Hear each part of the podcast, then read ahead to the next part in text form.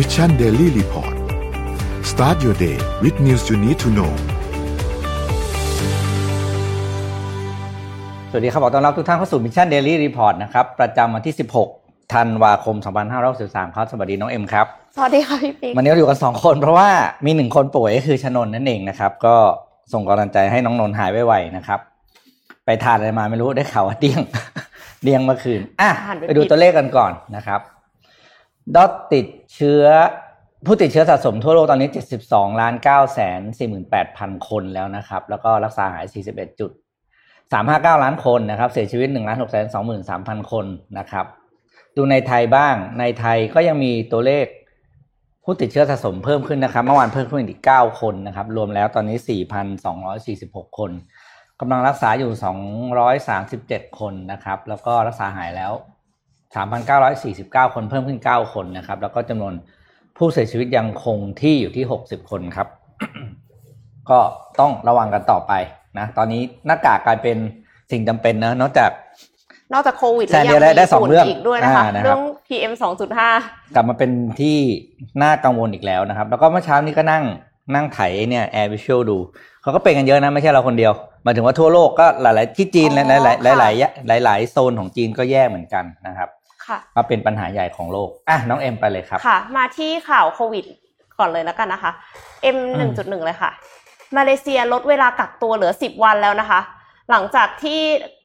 อ้างว่าสหราชอาณาจักรเยอรมันเบลเยียม และฝรั่งเศส ก็ลดเวลากักตัวลงเหลือเขาก็ลด7-10วันลงเท่านั้นอืมอันนี้คือมีผลแล้วมีผลไปตั้งแต่เมื่อวานนี้แล้วโอ้ลดเวลากักตัวอืมอืมทีนี้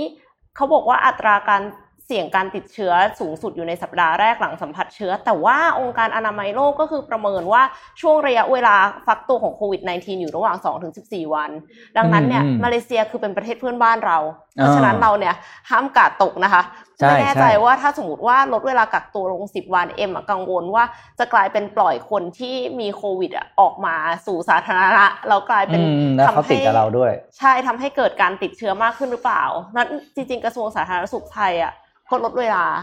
กักอืมหมายถึงว่าเสนอลดเวลากักตัวลงสิบอ่าวันเหมือนกัน ก็เลยยังกังวลอยู่ว่าทำแบบเนี้ยมันมันจะดีหรือคือเปจริงล่าๆมองในแง่ของในแง่ของความดึงดูดให้คนมาเนี่ย ลดลงสี่วันนี้ดึงดูดเยอะมากนะครับ ค่ะ คือแทนที่คุณจะอยู่ในที่หนึ่งสิบสี่เหลือสิบวันเนี่ยมันก็ยังอ้าอย่างเงี้ยพอได้ใช่ไหมแล้วมันก็เป็นการทดสอบแหละว่าสิบวันแล้วปลอดภัยหรือเปล่าแต่พวกนี้ก็เสียวอะใช่ใช่ใช่เพราะว่าอย่างมาเลเซียเนี่ยเขาก็มีพรมแดนธรรมชาติติดกับเราใช่ไหมครับก็เหมือนค่ะกับอย่างเคสของไทยล่าสุดที่ มีการจุดจุดประกายขึ้นมาเล่านี้ก็เพราะว่าเนื่องจากพรมแดนธรรมชาตินี่แหละใช่ไหมที่มีคนไทยกลุ่มหนึ่งที่เขาเดินเดินทางข้ามพรมแดนธรรมชาติกลับเข้ามา ก็ อะเสียวเสียวก็ช่วยกันดูแล้วกันนะครับก็ต้องฝากทางเจ้าหน้าที่รัฐด้วยแหละดูเรื่องของทางพรมแดนธรรมชาติที่ดี เพราะถ้ามาทางปกติเนี่ย เออสิบวันได้ถามพี่ก็มันก็อะก็รอดูนะ แต่สิบสี่เหลือสิบก็ถือสิบสองได้ไหมอะไรอย่างเงี้ยเนอะอ๋อนี่เขาเขาเหลือสิบเลยอะค่ะอะรอดูไปว่ายังไงเนาะแล้วก็ไปได้แต่ที่ข่าววัคซีนอีกข่าวหนึ่งแล้วกันอืมครับข่าววัคซีนโควิดของไทยค่ะ ในภาพ M 2.1ค่ะ อืม เมื่อวันที่ 14 ธันวาคมที่ผ่านมานะคะ บริษัทใบยาไฟโตฟาร์มสตาร์ทอัพจากจุฬาลงกรณ์มหาวิทยาลัยเนี่ยแถลงข่าวดีเรื่องพัฒนาวัคซีนโควิด -19 ต้นแบบได้แล้วนะคะ ซึ่งเป็นวัคซีนวัคซีนโปรตีนอืมที่ผลิตจากใบพืชที่แรกและที่เดียวค่ะโอ้คือโหอันนี้เป็นชนิดใหม่เลยนะคะ ปกติแล้วเนี่ยมันจะผลิตจากมันจะมี mRNA มีวัคซีนประเภท viral vector ประเภทประเภทเชื้อตาย แล้วก็มีประเภทโปรตีนเบสวัคซีนนะคะ อันเนี้ยเป็นวัคซีนเดียวที่เขาใช้วิธีนำสารพันธุกรรมโควิด เนี่ย ไปใส่ในใบเลี้ยงยาสูบอืมใบในใบยาสูบเพื่อที่จะให้เกิดเป็นโปรตีนภูมิคุ้มกัน แล้วหลังจากนั้นสกัดภูมิคุ้มกันในใบยาสูบออกมา เพื่อไปทำเป็นวัคซีนค่ะ โดยจะทำการทดลองในคนเนี่ยในเดือนมิถุนายนปีหน้าเป็นต้นไปอืมแต่ทีนี้ปัญหามันอยู่ตรงที่ว่า เขาต้องใช้ทุนเพิ่มขึ้นอ่าเขาใช้ทุนเพิ่มเขาก็เลยมาเรียรายเงินบริจาค คือวันที่ 14 เนี่ยเขาจัดงานแถลงข่าวใหญ่โต เพื่อที่จะให้เริ่มบริจาคได้ในวันที่ระดมทุได้อืม18 เขาบอกว่าขอบริจาคคนละ 500 บาทอืม500 บาท 1 ล้านคน ออกมาเป็น 500 ล้านบาทห้าร้อยล้านเลยเหรอ500 ล้านเลยค่ะอืมคือเข้าใจแหละวัคซีนอะมันอืมอืมมันใช้เงินเยอะอยู่แล้วแหละ แต่ทีนี้ปัญหามันอยู่ตรงที่ว่าคนส่วนใหญ่อะค่ะจำนวนมากแล้วกัน บอกว่าทำไมไม่ใช้งบประมาณรัฐบาล อ่าทำไมถึงมาเรียรายประชาชนอะไรอย่างเงี้ยค่ะอืมอืมเราก็เลยทัวร์ลงโทรลงเพจจุฬาจุฬาลงกรณ์ University เยอะมาก คือเข้าไปอ่าน comment แล้วคือสงสารสงสารคนวิจัยเลยอะออเพราะว่ามีหลายคนที่บอกว่าแบบเนี่ยช้าแล้วคนอื่นเขาออกมาแล้วเขาเริ่มเออเออฉีดแล้วไฟเซอร์เริ่มฉีดแล้วอะไรเงี้ยทำไมถึงเพิ่งจะออกมาทำบางคนก็บอกว่าแพงอะไรเงี้ยค่ะอืมแต่ว่าคือส่วนตัวเอ็มรู้สึกว่าการที่เรา จะคิดค้นสิ่งใหม่อะเออคือเราก็ควรจะทำเนาะเพราะว่าไม่อย่างนั้นนะเราก็ยืมจมูกคนอื่นเขาหายใจตลอดอะใช่คือคิดดูว่าเราถูกเป็นต้องฐานประกอบรถยนต์อะ แต่เราก็ไม่มีโรงงานไม่มีแบรนด์เป็นของตัวเองอะพอมาเลเขายังมีคุณคิดเองได้เนี่ย คุณจะขายมันได้ด้วยไง ใช่นึกออกไหมอะคือเนี่ยอันนี้อันนี้อันนี้ยาวเดี๋ยวเดี๋ยวต่อเดี๋ยวยาว คือวิธีคิดของคนจำนวนหนึ่งเนี่ย พี่ว่ามีปัญหา คือถนัดซื้อแดกมากกว่าทำเองอ๋อ คือเราต้องเปลี่ยนมาเซตตรงนี้มาก คือเราควรจะเป็นคนที่ create มากกว่าคอนซูมค่ะเนี่ยคือการ create ก็คือเราก็ทำมันขึ้นมาเองใช่ไหมพอคุณทำมันขึ้นมาเองเนี่ย คุณอันไหนที่พี่บอกอะมันขายมันเราขายมันได้ไงใช่เอใช่อแล้วเงินลงทุนมันก็คือแค่อะสมมติว่าห้าร้อยล้านเราก็บอกว่ามันเยอะมันก็อาจจะเยอะนะถ้าฟังดูมันเยอะแต่ถ้าคุณขายมาได้สักห้าร้อยล้านกับหนึ่งบาทคุณกำไรแล้วนะเว้ยอืมทีนี้ปัญหามันอยู่ตรงที่ว่ามันมีคนคอมเมนต์ว่าแล้วถ้าอืมได้กำไรอะใครจะเป็นคนได้ คือเหมือนกับว่ารับบริจาคเสร็จแล้วคนที่บริจาคอะอ่าไม่ได้ได้ด้วยไงแต่คือมันคือเอ็มคิดว่าเราเราควรจะสนับสนุนให้เกิด innovation อืมให้เกิดนวัตกรรม เพราะว่าถึงแม้ว่านวัตกรรมเนี้ยมันอาจจะออกมาช้าอืมแต่มันก็เป็นการปูพื้นฐานนวัตกรรมต่อไปในอนาคต แล้วก็คือทำให้คนกล้าที่จะกล้าที่จะ fail อะขนาดอีลอนมัสก์ยังกล้า fail ตั้งเยอะ ทำไมเราถึงแบบไม่กล้า fail อะไรเลยอะไรเงี้ยค่ะอืมคือมันเป็นการส่งเสริมให้เกิดอะไรใหม่ ๆ คือคิดดูว่าแบบวัคซีนอะอเมริกาเยอรมันอังกฤษจีนอะเขามีกันแล้วใช่ปะรัสเซียก็มีสิงคโปร์เนี่ยเขาก็เขาร่วมมือกับ Duke University ที่อเมริกานะคะอืมเพื่อที่จะผลิตวัคซีนเช่นเดียวกัน เพราะฉะนั้นคือก็อยากจะให้ให้กำลังใจอะค่ะคนที่ ตั้งใจผลิตวัคซีนของเมืองไทยนะคะ คือใครที่มีกำลังทรัพย์ก็ support ได้ แต่ใครที่ไม่มีกำลังทรัพย์ก็ให้กำลังใจได้ละกัน อืมอืมคือ เอาเป็นว่า ถ้าใครเห็นอยากสิ่งนี้เกิดขึ้นก็เข้าไประดมทุนให้เขาเนาะค่ะใครใคร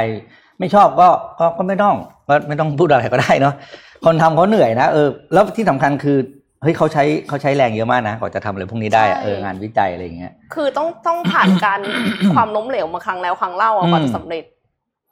คือคือรัฐบาลเขาอ่านพูดจริงเราก็มันมีเรื่องเงินต้องใช้เงินหลายเรื่องอะเนาะอืมเอาเงินไม่เหลือก็ไม่เป็นไรก็คนอื่นที่เห็นความสำคัญเรื่องนี้เขาก็เข้ามาช่วยเองแหละอะเมื่อวานมีอีกเรื่องหนึ่งที่ต้องถือว่าเป็นเป็น Talk of the Town เลยนะ อันหนึ่งเลยนะ อันนี้พี่พูดต่อแล้วกันอ่าขอภาพ P2 ครับอ่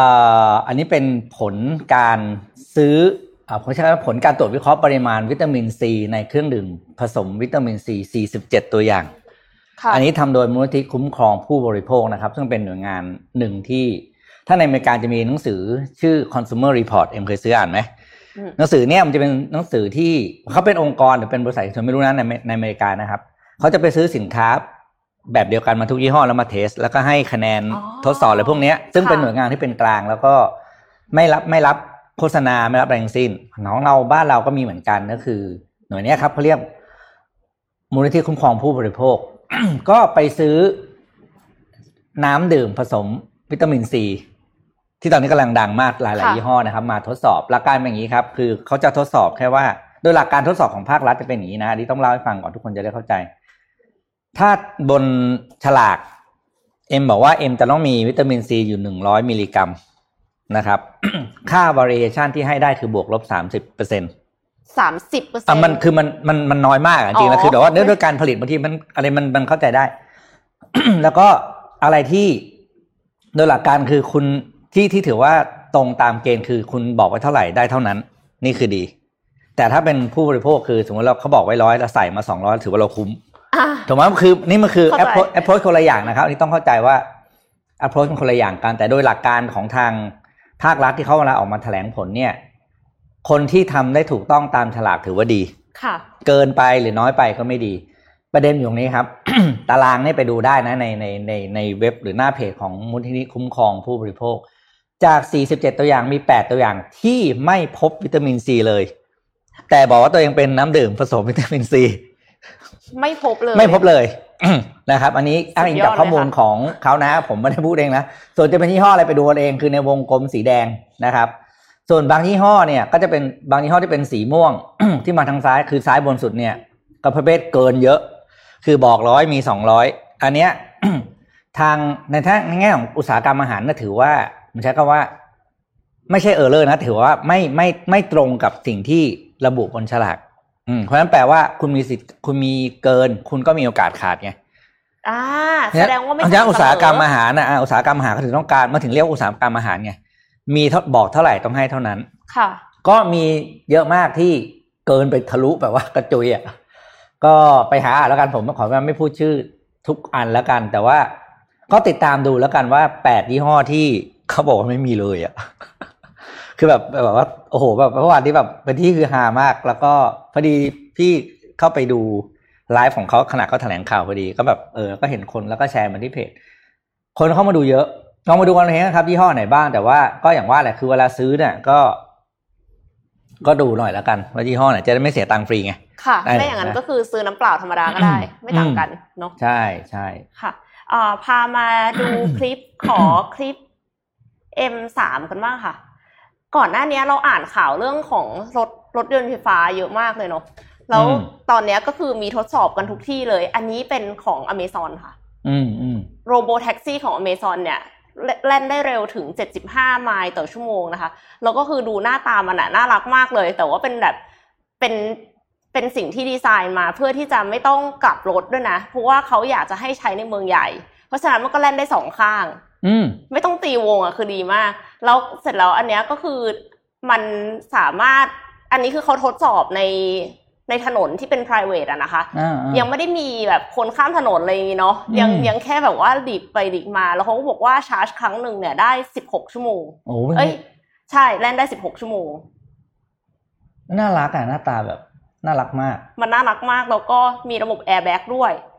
ที่ที่ให้ผู้โดยสารทุกที่นั่ง เพราะฉะนั้นก็คือค่อนข้างจะปลอดภัย แล้วก็เขามีเรดาร์อืมมีเรดาร์มี LiDAR sensor แล้วก็ มีกล้องที่ทำให้มองเห็น 270 องศาในแต่ละมุมอืมทำให้ไม่เกิดจุดบอดอะค่ะ เห็นได้รอบรถอืมแล้วก็ยังไม่รู้ว่าจะออกมาใช้จริงได้เมื่อไหร่ เพราะว่าส่วนมากที่เราเห็นนะคะ ก็จะยังมีพวงมาลัยมีที่นั่งคนขับอะอย่างของเวโมของครู e อย่างเงี้ย แต่ว่าของ Zoox สตาร์ทอัพที่อเมซอนซื้อเนี่ยนะคะ ยังไม่มีอุปคือมันตั้งใจให้ไม่มีอุปกรณ์แบบรถยนต์ปกติอะก็เลยคิดว่าเรื่องกฎระเบียบเนี่ย น่าจะน่าจะ ยากอยู่เหเอมือนอกันเออแต่ว่าน่าสนใจค่ะ ก็ในที่สุดอเมซอนก็เปิดตัวออกมาแล้วนะคะโอ้ตาตอนนี้ทุกคนมาทำเรื่องนี้หมดเลยเนาะเรื่องอ่าออเซลเซลฟ์ดริวิ่งอะใช่ใช่ตอนนี้คือแบบว่ามีเยอะมากจนแบบโอ้โหนี่แข่งกันดุเดือดมากเออะอเอาง่ายดูเขาเขาเขาผลาญกันไปตแล้วอนนี้แหละตอนนี้คือแข่งกันสองอย่างคือ self driving car กับจรวดเออเขาแข่งกันแบบว่าคนละคนละเวลแล้วนะแข่งกันไปเขาแข่งดวงจันทร์จรวดอืมดาวแข่งไปอังคารเป็น อืมอ่าเรื่องรถต่อยนิดนึงนะครับ ขอภาพปีหกครับอ่าโตโยต้า P6 อ่าโตโยต้านะครับก็เปิดเผยตัวเทคโนโลยีแบตเตอรี่ตัวใหม่นะครับ เป็นแบตเตอรี่ที่ชาร์จครั้งเดียวเนี่ยวิ่งได้ 500 กิโลเมตรนะครับ แล้วก็คือไกลมากนะ 500 กิโลเมตรคือจากบ้านเราไปจากกรุงเทพไปพัทยาไปเชีไปยงใหม่กลับไหมไม่คะสบายเลย ได้ลำได้ประมาณลำปางมั้ง500โลนะประมาณลำปางประมาณเราก็ลำต้ปาองงชาร์จต่อเออแต่ถือว่าไกลแล้วนะครับเพราะปกตินี่วิ่งได้250ถึง300เองนะครับ แล้วก็การชาร์จหนึ่งครั้งเนี่ยจากศูนย์ถึงเต็มถึงถึงเต็มร้อยเปอร์เซ็นเนี่ยใช้เวลาชาร์จแค่10นาทีเองนะ อันนี้10คือนาทีอันนี้คือสุดจริง ๆ เพราะว่ามันเร็วกว่ามือถือเยอะเลิกมากเลย ใช่ครับ คือเป็นเป็นเป็นเขาเรียกว่ารีชาร์จได้เร็วมาก โดยโตโยต้าเนี่ยวางแผนที่จะออกโปรโตไทป์แบตเตอรี่ตัวนี้กับรถของตัวเองเนี่ยต้น ช่วงต้นศตวรรษหน้าคือประมาณปี 2021-22 นี่แหละเร็วๆนี้เองนะครับ ซึ่งถือว่าเป็นแบตเตอรี่รถยนต์ที่เร็วที่สุดคือที่ที่ชาร์จเร็วที่สุดแล้วนะ โดยโดต้านี่บอกว่าตัวนี้คือจะเป็นตัวที่มาพลิกโฉมอุตสาหกรรมรถไฟฟ้าไอ้รถแบตเตอรี่ในญี่ปุ่นเลยนะ เพราะว่าเร็วสุดแล้วคือโตโยต้าต้องบอกว่าเขาเป็นบริษัทที่ขยันสะสม patent นะปัจจุบันเนี่ยโตโยต้ามี patent มากกว่าหนึ่งพันรายการนะครับ แล้วก็ขาย patent นี้ให้กับคู่ค้าอื่นๆด้วยเต็มไปหมดเลย เพราะฉะนั้นเนี่ยโตโยต้าถือว่ามีความได้เปรียบระดับหนึ่งแล้วแหละทั้งในเรื่องแบตเตอรี่ ค่ะนะตอนนี้นะถ้าในถ้าในญี่ปุ่นนะครับขณะที่นิสสันเองก็มีโครงการพัฒนาแบตเตอรี่ของตัวเองเหมือนกันแต่นิสสันเนี่ย confirmข่าวในข่าวเดียวกันบอกว่าออกตั้งปี 2028 นะ คือ ถ้าเป็นพี่นะ พี่ซื้อโตโยต้าว่าในระหว่างนั้นอะไรเงี้ยเพราะว่าโอ้โหมันแปดหกเจ็ดปีนี่มันนาน เอ้ยมันเป็นเวลาที่ นานมากสำหรับโลกยุคยุคเนี้ยนะมันมันทิ้งกันได้เร็วมากจริง ค่ะ โอ้ยแต่มันสวยนะ สวยสวยสวยคือคือชอบตรงที่มันหน้าตาสวยเนี่ยแหละปีหน้าจะออกโปรโตไทป์มาให้ลองวิ่งแล้วเปรี้ยวมากนะคะค่ะอะโอเคอ่าไปต่ออีกอีกข่าวหนึ่งที่เป็นข่าวเกี่ยวกับความล้ำนะคะ ขอภาพ M5 ค่ะ จริงๆ อันนี้ไม่ใช่ข่าวใหม่ แต่ว่าเอ็มรู้สึกว่ามันล้ำก็เลยอยากจะเอามาให้ดูนะคะ เป็นฟาร์มโซลาร์เซลล์กลางอวกาศค่ะ อันนี้คือฝีมือจีนนะคะ คือยังยังไม่ขึ้นนะ แต่ตอนเนี้ยเขากำลังทดสอบอยู่เออคือวิจัยอยู่ที่ฉงชิ่งค่ะฟาร์มโซลาร์เซลล์กลางอวกาศเนี้ยจะผลิตกระแสไฟฟ้าส่งกลับมายังโลกนะคะ จีนมีความพยายามที่จะเป็น carbon neutral ภายในปี 2060 ก็คือไม่ปล่อย คือจะเรียกว่าปล่อยคาร์บอนไดออกไซด์สุทธิเป็นศูนย์นะคะก็เลยสร้างไฟฟ้าโรงไฟฟ้าพลังลม พลังแสงอาทิตย์เยอะมาก แต่ทีนี้ก็คือ solar farm เนี่ยมันใช้พื้นที่เยอะมากใช่ไหมคะหมายถึงว่ากินพื้นที่เยอะอะถ้าเทียบกับโรงไฟฟ้าอื่นๆ แล้วก็เขาก็เลยใช้วิธีว่าตั้งสถานีไฟฟ้าเขาเรียกว่าสถานีไฟฟ้า ขอโทษค่ะ สถานีไฟฟ้าพลังแสงอาทิตย์บนอวกาศ โดยสถาบันเทคโนโลยีอวกาศแห่งชาติจีนนะคะ ที่จะเปลี่ยนพลังงานแสงอาทิตย์ ซึ่งเป็นพลังงานแสงอาทิตย์ที่ไม่เคยผ่านชั้นบรรยากาศ ลงมายังโลกหมายความว่ามันได้มากกว่าอีกอะ มันได้มากกว่าที่เราตั้งอยู่บนพื้นโลกอีกนะคะ คือเปลี่ยนพลังงานเหล่านี้ให้เป็นคลื่นไมโครเวฟหรือว่าเลเซอร์แล้วส่งกลับมายังโลกค่ะ ข้อดีคือหนึ่งไม่เปลืองพื้นที่โลก เอาพื้นที่โลกกับไปทำการเกษตรไปทำอย่างอื่นได้ถึงแม้ว่าจีนจะพยายามติดโซล่าอยู่บนน้ำใด ๆ ก็ตามนะคะสองก็คือกักเก็บพลังงานแสงอาทิตย์ที่ไม่สามารถส่องผ่านมายังพื้นโลกได้ หากทำสำเร็จตามที่คาดจะผลิตกระแสไฟฟ้าได้มากขนาดไหน ได้มากถึง 2,000 กิกะวัตต์2,000 กิกะวัตต์ยังฟังฟังแล้วยังแบบงงๆว่าแบบตกลงมันเยอะมันน้อยนะคะ ปกติ solar rooftop ที่ติดอยู่บนหลังคาบ้านนะคะคือจะได้3ถึง10 กิโลวัตต์สามถึงสิบกิโลวัตต์กิโลนะนั่นกิโลวัตต์หนึ่งกิกะวัตต์เท่ากับหนึ่งล้านกิโลวัตต์หนึ่งกิกะวัตต์เท่ากับหนึ่งล้านกิโลวัตต์นะคะ solar farm ที่ใหญ่ที่สุดบนโลกผลิตได้หนึ่งจุดแปดกิกะวัตต์ดังนั้นแปลว่า solar farm ในอวกาศเนี่ยจะผลิตได้ หนึ่งพันหนึ่งร้อยสิบเอ็ดเท่าของโซลาร์ฟาร์มที่ใหญ่ที่สุดของโลก โอ้โหหนึ่งพันหนึ่งร้อยสิบเอ็ดเท่าของโซลาร์ฟาร์มที่ใหญ่ที่สุดของโลกคือแบบใหญ่มาก แล้วก็ในปีสองพันสิบเก้านะคะ จีนลงทุนราวสองร้อยล้านหยวนนะคะ ก่อสร้างฐานทดสอบในฉงชิ่ง ที่เพื่อที่จะศึกษาวิจัยการส่งพลังงานแบบไร้สายเนี่ย ตลอดจนผลกระทบต่อสิ่งแวดล้อมของการส่ง คลื่นไมโครเวฟหรือว่าเลเซอร์กลับเข้ามาอย่างโลก เพื่อที่จะมาใช้เป็นกระแสไฟฟ้าถัดต่อไปเนี่ยค่ะโอ้ตายแล้วจะสร้างเสร็จเมื่อไหร่อันนี้มีหลายกระแส คือดูอ่านข่าวสองที่ไม่เหมือนกันซินหัวบอกว่าภายในปี 2035 แต่ว่า NBC News บอกว่าภายในปี 2050 ค่ะ ก็เป็นอีกความหวังหนึ่งของมนุษยชาติค่ะ โห นี่คือจุดเริ่มต้นมาจากการที่เราเคยเลิกเราเคยกลัวว่าน้ำมันจะหมดโลกเนาะ ใช่เราก็พัฒนาพลังงานทดแทนทั้งลมทั้งน้ำทั้งแสงแดดนี่โอ้โหตอนนี้ไปถึงขนาดที่ว่า ขนาดนี้เลยเนี่ย โอ้ตายละมันมันล้ำมากเออมันล้ำมาก ข้อดีของมัน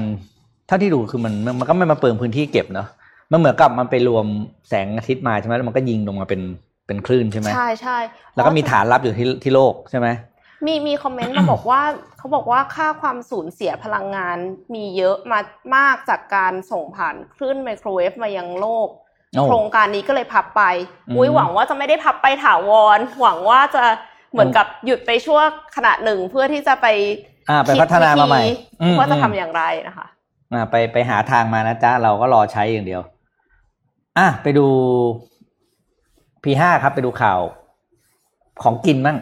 นะครับ จะได้เปลี่ยนบรรยากาศ Burger King ที่อินเดียนะครับ ก็เข้า IPO IPO แล้วเหรอคะอ่านะครับที่ที่ที่ Burger King นะครับ แล้วก็วันแรกที่ trade เนี่ยดูมูลค่าหุ้นเนี่ยคือขึ้นไปหนึ่งหนึ่งร้อยสามสิบเปอร์เซ็นของราคา IPO โหคือเรียกว่าเป็นเป็นตอนนี้คือกระแสอาหารตะวันตกก็กำลังเข้าทยอยเข้าไปที่อินเดียนะครับ อินเดียสงสัยอะเพราะว่าอินเดียปกติเขาเป็นเวจิเทเรียนไม่ใช่หรอไม่ไม่ก็มีทานเนื้อก็มีไงทานเนื้อก็มี แล้วก็ เขาก็คงมีปรับเมนูแหละ ให้ให้เข้ากับให้เข้ากับประชาประชากรของประเทศ แต่ถึงน่าสนใจก็คือตอนนี้เมื่อสักสองเดือนก่อนพี่ก็อ่านตอนนั้นมันมีร้านซูชิที่ไม่ร้านราเมงร้านซูชิอันก็จะเข้าไปในในอินเดียเหมือนกันตอนนี้อินเดียเป็นตลาดที่ต้องบอกว่าหอมหวานมากกับธุรกิจอาหารมคือทุกคนเนี่ยเขาไปลุยกันในนั้นแหละเพราะว่าคือหนึ่งเศรษฐกิจเขากำลังจะกลับมาโต แล้วพลเมืองเขาเยอะเยอะมาก เออ แล้วก็ อาหารที่นั่นปกติยังไม่ค่อยหลากหลายเท่าไหร่ ทีนี้ก็เลยแล้วเขาก็เลยเริ่มเริ่มเริ่มเปิดกว้างในการที่จะที่จะทานอาหารจากชาติอื่นเข้าไปมากขึ้น ก็เป็นหนึ่งไอเดียที่น่าสนใจเผื่อใครทำอาหารไทยเนาะค่ะ จะเข้าไปลุยที่อินเดีย ก็เป็นตลาดที่น่าสนใจนะ ก็มีร้านอาหารไทยหลายร้านที่แบบไปเปิดที่ต่างประเทศเนาะก็ไม่แน่ใจว่าแบบสามารถที่จะลองลองเข้าไปในตลาดอินเดียได้หรือเปล่าอืมอืมบางร้านทะบางร้านที่แบบเป็นร้านอาหารของคนไทยอะที่เป็นร้านอาหารญี่ปุ่นอะไปเปิดที่ญี่ปุ่นก็มีอ๋อห เพอราะฉะนั้นเนี่ยอ่าอ่าอ่าน่าจะน่าจะมีโอกาสที่จะขยายไปเปิดอินเดียได้บ้าง อืมไม่เลวค่ะเอ่อมาต่อกันที่สภาพแวดล้อมข่าวสิ่งแวดล้อมกันบ้างนะคะ ขอภาพ M 4.1 ค่ะ ที่ออสเตรเลียค่ะออสเตรเลียอุ้ยสั่งอพยพประชาชนตามแนวชายฝั่งนะคะ ตั้งรับเหตุน้ำท่วมสูง หลังอพยพหนีไฟป่า สัปดาห์ก่อนหน้านี้เพิ่งมีการอพยพประชาชนในเกาะเฟรเซอร์เนื่องจากเกิดเหตุไฟป่าอืมแล้วเมื่อวันอาทิตย์ที่ผ่านมาทางการออสเตรเลียก็ประกาศให้ประชาชนหลายพันคนในพื้นที่รัฐนิวเซาท์เวลส์และควีนส์แลนด์เนี่ยพร้อมรับมือกับระดับน้ำท่วม คือบอกว่าให้เอากระสอบทรายมาตั้ง แล้วก็ให้แบบว่าถ้าตามชายฝั่งก็คือให้อพยพซะค่ะ เพราะว่ามีความแปรปรวนในสภาพอากาศเนี่ยเป็น ส่วนหนึ่งของปรากฏการณ์ลานีญาอืมจริงๆลานีญาเนี่ยก็คือก็คือเกิดพ่วงกันมากับเอลนิโยซึ่งก็คือเกี่ยวข้องกับภาวะโลกร้อนนั่นแหละอืมนะคะอืมอืมทำให้เกิดฝนตกหนักในช่วงเดือนธันวาคมถึงมีนาคมของทุกปี แต่ว่าปีนี้เนี่ยตกมากกว่าปีก่อนๆโดยปริมาณน้ำฝนใน 4 วันที่ผ่านมาคือ 1,000มิลลิเมตรระดับเดียวกันกับพายุไซโคลนอืมคือหนักมากอะค่ะ ขอภาพถัดไปด้วยค่ะ คือปีนี้ออสเตรเลียเจอภัยธรรมชาติหนักมาก พี่ปิกดูว่าแบบมันไหลหลากขนาดเนี้ย ใช่ คืออมคือถ้าเราขับรถอยู่เนี่ยเออรถจะเออปลิวตกลงไปแน่นอนอะคือเจอภัยโอ้ธรรมชาติหนักมากจริงๆ ยังโชคดีที่ตอนเนี้ยยังไม่ได้มีผู้เสียชีวิตหรือว่าผู้ได้รับบาดเจ็บเท่าที่เท่าที่แหล่งข่าวคอนเฟิร์มมานะคะโอ้โหแต่แรงว่ามากเลยนะคิดว่าดูนี่ว่าน้ำตกแล้วนั่นน่ะ ใช่ถ้าถ้าอืมใครที่มีคนรู้จักอยู่ที่นั่นก็ อยากจะให้ช่วยกันระวังตัวอืมด้วยอืมอะค่ะ ก็เทคแคร์นะคะโอ้เดี๋ยวนะนี่ปีแล้วออสเตรเลียไฟป่าใช่ไหมปีนี้น้ำโอ้โหเขาหลายหลายไม่หแล้วลายเขาก็เพิ่งมีไฟป่าไปที่ไปเกาะเฟรเซอร์ที่ว่าเนี่ยค่ะอืมอืมคือคือหนักมากอะจริงเออโอ้โห ตายแล้วเขาเรียกว่าครบ โอ้โหเอาใจช่วยเอาใจช่วยอะไปดูวันนี้พี่ไม่ค่อยมีข่าวมีสาระนะเป็นข่าวแบบเรื่อยเปื่อยไปเรื่อยแต่ว่า จะได้เปิด อะไรดูอะไรใหม่ๆบ้างช่วงช่วงนี้มันไม่ค่อยมีข่าวจริงช่วงนี้เป็นข่าววัคซีน คือหันไปทางไหนก็เป็นแต่ข่าววัคซีนอะไรอย่างเงี้ยก็เลยแบบโอ๊ยเราเล่าหลาย ๆ มุมแล้วเดี๋ยวคนฟังจะเบื่อ อ่า ขอภาพเอพีอะไรเนาะภาพภาพ sport card ครับผมภาพ P สามกับ P สี่จะเล่าให้ฟัง อ่าถ้าวันนี้เรามีเงินสักอันหนึ่งนะแทนที่เราจะลงทุนในหุ้นนะครับ หรือว่าลงทุนในทองคำอะไรพวกนี้นะมันมีธุรกิจหนึ่งที่เป็นเรียกว่าเป็นทางเลือกแล้วกัน คือธุรกิจการเป็นการการสะสมแล้วก็ trade sport card sport card เนี่ยเป็นเป็นสิ่งที่เอ่อมีมานานแล้วนะครับตั้งแต่ประมาณปี1970ๆมันมัน80เนี่ยคืออะไรนะคะก็คือเหมือนกับเป็นเป็นเหมือนคล้ายใช้คำว่าใช้คำคล้ายคล้ายๆไพ่นะคล้ายๆแบบอย่างนั้นนะแต่ว่าเป็นรูปของนักกีฬาอ๋ออ่าก็จะเป็นทีมทีมนี้รุ่นนี้อย่างพวกทีมลิเวอร์พูลปี รุ่น triple champ เนี่ยก็จะมีออกมาก็จะมีหน้านักเตะมีเบอร์มีอะไรอย่างเงี้ยนะครับ แล้วก็จะทำแบบเป็นเรียกเป็นเป็น limited เขาเรียกเป็นวงการที่ค่อนข้างคนรักจริง ๆ ถึงจะอยู่เข้าไปคลุกคลีอะเพราะในโลกนี้มีผู้ผลิตรายใหญ่จริงอยู่แค่สองรายนะครับ sport card เนี่ยตอนนี้คือใบสูงสุดเนี่ย ราคาสูงสุดต่อใบนะถ้าขายกันอยู่ที่คำว่าขายคือ trade นะครับถือว่าพี่มีแล้วก็เอ็มอยากจะได้พี่ก็ trade ต่อในวงการเขาจะ trade กันใน eBay ราคาสูงสุดอยู่ที่หนึ่งจุดแปดล้านเหรียญนะ ต่อใบนะครับ1.8ล้านเหเอรียอญหนึ่งใบเดียวเนี่ยเออก็เหมือนกับเสื้อเสื้อนักบอลที่เขาสะสมกันอย่างเงี้ยนะครับ โดยราคาที่แพงสุดนะของปีนี้ที่เขาที่เขา survey มาแล้วเนี่ยก็คือเป็นของเป็นการ์ดของเลบรอนเจมส์นักบาสเกตบอล NBA ซึ่งเป็นการ์ดตอนสมัยเขาเป็น rookie ก็คือผู้เล่นปีแรกที่เข้ามาแล้วได้ถ่ายรูปว่าเป็นเล่นอาชีพปีแรกอืมอย่างเงี้ยนะหนึ่งจุดแปดล้านเหรียญโดยวงการเนี่ยก็จะมีบาสเกตบอลเบสบอลแล้วก็ American football แล้วก็ฟุตบอลที่เป็นฟุตบอลแบบที่เราดูกันอะค่ะอ่าสี่อันจะเป็นวงการใหญ่ ๆ คือถ้าใครสนใจอ่ามีรูปต่อไปอีกรูปนึงด้วยเนาะจะจะได้ดูหน้าตาเวลาเขามาเรียงเนี่ยเวลาเขาเก็บเขาจะเก็บเป็นซีรีส์อย่างเงี้ย แล้วก็เอามาเอามาเทรดกัน ตลาดของไอ้เจ้าตัวสปอร์ตการ์ดเนี่ยมูลค่าเป็นหมื่นล้านเหรียญนะ แต่เราไม่รู้หมื่นล้านเออพี่เดี๋ยวเขาไม่มีมาเก็ตเพ e ที่เป็นจริงเป็นจังส่วนใหญ่เขาจะไปเทรดกันใน eBay อ๋อทีเนี้ยถ้าใครสนใจอยากจะมี alternative นะเขาเรียกว่าเป็นทางเลือกในการลงทุน แล้วชื่นชอบการสะสมพวกนี้อยู่แล้ว ลองเข้าไปดูแล้วมาเล่าให้ฟังเฉยเหมือนคล้ายๆบ้านเราที่เป็นเอาโทษนะทว่าเหมือนวงการพระเครื่องบ้านเราอะ คือต้องคนที่ชอบจริงๆ แล้วเขาจะเห็นค่ะคุณค่าแล้วเขาค่ะเขาศรัทธาเขาชื่นชมก็จะอะไรกันอย่างเงี้ยอ๋อจริงๆแล้วพวกไอดอลอะหมายถึงว่า นักร้องอะเขามีมีอะก็มี NK อืม48อะไรอย่างเงี้ยเขาก็เออเขาก็จะมีการ์ดอย่างนี้เหมือนกันเนาะใช่เขามีเหมือนกัน มันเหมือนกับถ้าอย่างเงี้ยพี่ปิ๊กมันต้องเบสว่าเราคิดว่าใครจะดังในอนาคตอะใช่ถูกแล้วต้อเรางก็ซื้อไว้ตั้งแต่ตอนที่มันอืมยังถูกอยู่ เพราะว่าจะไปรู้ได้ยังไงตอนที่เขาเพิ่งยังเข้าไม่วดังงการอ่ามมาปีแรกอย่างเงี้ยอืมแล้วก็คือคิดว่าแบบเฮ้ยคนเนี้ย ต้องเป็นดาวรุ่งแน่ๆแล้วก็คิดว่าจะไม่เลิกเตะฟุตบอลไปก่อนที่เราจะเอามาขายได้ อย่างของคริสเตียโนโรนัลโดที่สมัยเขาอยู่อ่า ที่เล่นที่โปรตุเกสอะทีมแรกอะไรเงี้ยเทรดกันประมาณโอ้โหแบบแปดเก้าแสนเหรียญอย่างเงี้ยแบบคือคนซื้อเขาซื้อจริงๆเพราะรู้ว่า พวกนี้มันมีครั้งเดียว เพราะเวลาพวกนี้เวลาผลิตเป็นหลอดเป็นแบบมันจะมี serial number แล้วก็ผลิตหลอดเดียว แล้วก็จบอืมอย่างเงี้ยเขาเลยเทรดกันวุ่นวายก็คือแล้วตอนนี้เป็นตลาดใหญ่คือคือจีน limited edition จริงๆมากสุดๆแล้วอะอืมแล้วที่แบบถ้ามีพวกลายเซ็นด้วยนะโอ้โหแบบยิ่งสุดอ๋อๆเอออย่างเงี้อัยนนั้นคือหาไม่ได้แล้วไงหาไม่ได้ละเพราะว่าอืมมันแบบเป็นลายเซ็นใช่ไหมคะอะไป เจ็ดโมงครึ่งไหมคะ ไปสะสมอะเจ็ดโมงครึ่งวันนี้น้องเอ็มมีอะไรมาเล่าให้ฟัง ค่ะอ่าขอสไลด์เลยค่ะ ก็ยังอยู่ในธีมของการเหมือนทำ New Year Resolution แต่ว่าอันเนี้ยอืม คืออยากจะมาชวนคิดเกี่ยวกับ self reflection ของตัวเองนะคะ คือเอามาจากบทความที่ชื่อ A Year in Review 50 Questions for Self Reflection แต่ว่าวันนี้เราจะไม่รีวิวทั้ง 50คำถามนะคะ ถ้าเรารีวิวทั้ง 50คำถามข่าวจะไม่ได้อ่านแล้ว เออเออ ดังนั้นเนี่ยเราก็ ได้ได้นะหยิบมาพี่โอเคบางส่วนพี่โอเคห้าสิบคนถามใจเย็นใจเย็นพี่โอเคนะครับอะไรอย่างงี้ก็ขอสไลด์ถัดไปเลยค่ะอ่าอย่างแรกเลยเนี่ย เราจะต้องรู้ก่อนว่าระดับความพึงพอใจต่อด้านต่างๆ ของชีวิตเราเป็นอย่างไรอืมคือคนส่วนใหญ่อะจะรู้ว่าเราพอใจหรือเราไม่พอใจ แต่จะไม่ได้แบ่งว่าด้านไหนเป็นด้านไหน บางทีคือเหมือนกับว่าไปเหมารวมไปหมดเลยว่าวุ้ยชีวิตแบบแย่มากอ๋ปีอให้ break 2020 down เป็นเรื่องอมัอกไม่มาดีใช่ไหมใช่ แต่ว่าอ่าอยากให้อ่าแยกเป็นเรื่องออกมานะคะ โดยที่เขาให้แบ่งระดับเลยขอภาพถัดไปค่ะ อันนี้คือตัวอย่าง ตัวอย่างคือให้แบ่งว่าแบบอะเป็นสุขภาพ ความสัมพันธ์นะคะ เรื่องเงิน เรื่องอาชีพนะคะ แล้วก็เรื่องอารมณ์ของตัวเองอืมเรื่องความสามารถทักษะอะไรพวกนี้ เรื่องความสนุกสนาน แล้วก็เรื่องแบบ spirituality นี่คือแบบเหมือนกับคล้ายๆแบบศาสนานิดอ่านึงเรื่องอะความเชื่อเรื่องสิ่งที่เราศรัทธาควมอ่าเชื่อค่ะ แล้วก็เทคโนโลยี